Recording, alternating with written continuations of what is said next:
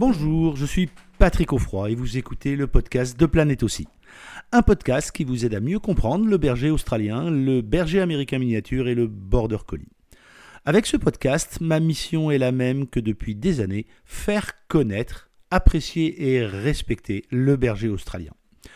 Chaque semaine, je vais également faire le maximum pour vous, pour vous, faire découvrir les méthodes positives et bienveillantes d'éducation qui vont avec l'intelligence hors norme de ces merveilleuses races.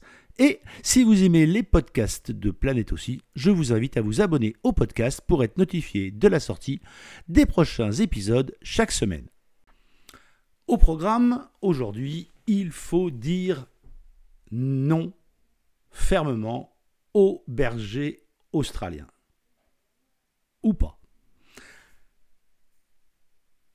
J'ai un souci avec le fait de dire non. D'ailleurs, j'ai un souci avec le mot non. J'ai un souci avec le mot non parce que, premier point, c'est un ordre d'inaction. C'est-à-dire, si nous, les humains, on peut comprendre le fait de arrête de faire ce que tu es en train de faire, pour le chien, non est un ordre d'inaction. Or, le chien, dès qu'il est réveillé, il est en mouvement, ou il euh, vous observe, ou il euh, cherche à faire quelque chose pour vous plaire. Les bergers australiens sont comme ça, les mini, les borders, c'est pareil. Ils veulent faire des choses avec leur maître et immédiatement ils vont tenter de faire des choses. Le non, il a cette particularité de vouloir interdire. Et je comprends extrêmement bien la volonté du propriétaire d'utiliser le nom. C'est un mot qu'on utilise d'ailleurs nous-mêmes couramment dans nos interactions humain à humain. Et ça paraît logique de se dire je vais utiliser ce mot pour que le chien arrête de faire ce qu'il est en train de faire. Donc le premier problème que j'ai, c'est cet ordre d'inaction. Point numéro un. Le deuxième problème que j'ai, c'est sur le mot non. On dit souvent en éducation canine, et pas seulement en éducation bienveillante, on dit souvent que on doit prononcer l'ordre toujours de la même façon. Assis, couché. Si on est dans une méthode un petit peu plus raide, on va être couché. Mais ça ne change pas le fait que on doit normalement dire le mot toujours de la même façon. Ah, le cas du nom, il n'est pas du tout le même. Le nom, il est toujours dit d'une façon différente. On met toujours de l'émotionnel dans le nom. C'est ah non. Non. Ah non, non, non, non, hein, ça non. Hein. Alors ça c'est non. La multiplicité des noms qu'on va utiliser est gigantesque. On ne va jamais le dire de la même façon. Personne ne dira dans la même journée le mot non de la même façon. Ce n'est pas possible. Parce que dans nos interactions humain à humain, on met de l'émotionnel à l'intérieur.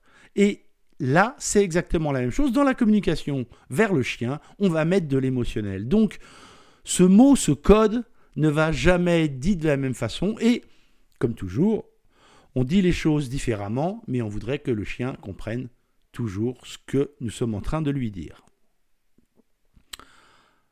Donc j'ai un problème avec ça. Troisième point qui pose problème dans la phrase que j'ai annoncée, c'est le mot fermement. Il faut dire non fermement au berger australien. Sincèrement, je comprends pourquoi certains peuvent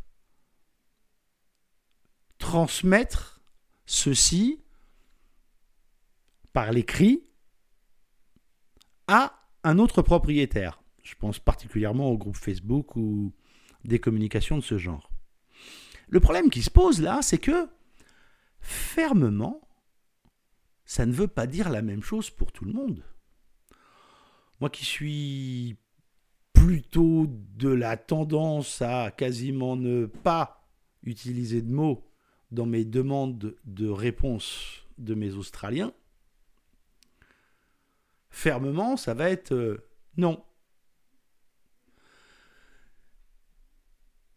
Mais la personne qui va lire ce message, je ne sais pas comment elle va régler ça, comment elle va entendre ça et surtout comment elle va le mettre en place. Peut-être que ça va être un gros non. Peut-être que ça va être un non extrêmement agressif. Peut-être que en, voulant forcer sa voix, telle personne va plutôt monter dans les aigus alors qu'elle voulait aller dans les graves. Qui sait comment le mot fortement va être interprété Et c'est là où j'ai vraiment un problème, c'est que dans l'accompagnement de l'humain, il est extrêmement important de savoir s'adapter à la personne qui est en face de nous. Et quand on est uniquement avec une communication par l'écrit, on ne peut pas savoir si la personne en face de nous est un homme mûr de 55 ans euh, qui fait 90 kg et 1m90, ou si on dit ceci à une femme de 25 ans de 45 kg. Le nom et la façon dont elle va interpréter le mot est complètement différent. Donc, utiliser le mot non n'est pas une bonne idée. Fermement n'est pas une bonne idée. Alors vous allez me dire, Patrick, c'est très bien tout ça, mais alors, qu'est-ce que je dois faire? La réponse est anticiper. Bien sûr, si vous arrivez à anticiper l'action, vous n'aurez pas besoin de dire non. Ça veut dire que le chien, avant de sauter, il va prendre une impulsion. Et c'est là où vous pouvez demander autre chose au chien. Assis, couché, reste, peu importe ce que vous allez demander. Mais là, vous allez mettre en place un ordre d'action qui va se mettre en place à la place du non.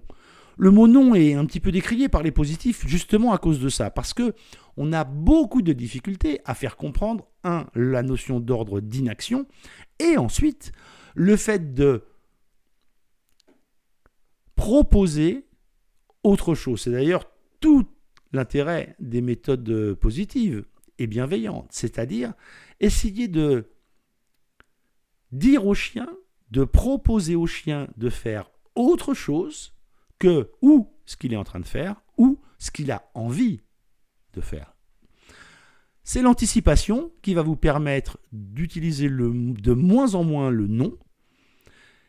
Et d'ailleurs, si on se pose deux minutes et qu'on se dit je rentre du boulot et je passe 5 heures ou 6 heures avec mon chien, si je suis obligé de dire dans la soirée au moins dix fois non, c'est que les consignes de la maison ne sont pas comprises par mon chien. Je vous laisse méditer là-dessus et je vous dis à très bientôt sur Planète aussi. Merci d'avoir écouté ce podcast jusqu'au bout. J'espère que l'épisode vous a plu. Avant de vous quitter, je vous invite, euh, comme toujours, à vous abonner au podcast pour ne pas manquer les prochains épisodes et surtout, n'oubliez pas de laisser une note 5 étoiles et un commentaire sur Apple Podcast. Cela vous prend moins d'une minute et vous n'imaginez pas à quel point cela aide à faire connaître le podcast à plus de monde. Et en plus, je suis toujours content de lire tous les commentaires. N'oubliez pas d'aller voir également le site planètebergeraustralien.com, tout attaché en un seul mot sans accent, pour d'autres ressources. Amitié du Tarn et à très bientôt sur le podcast Planète aussi.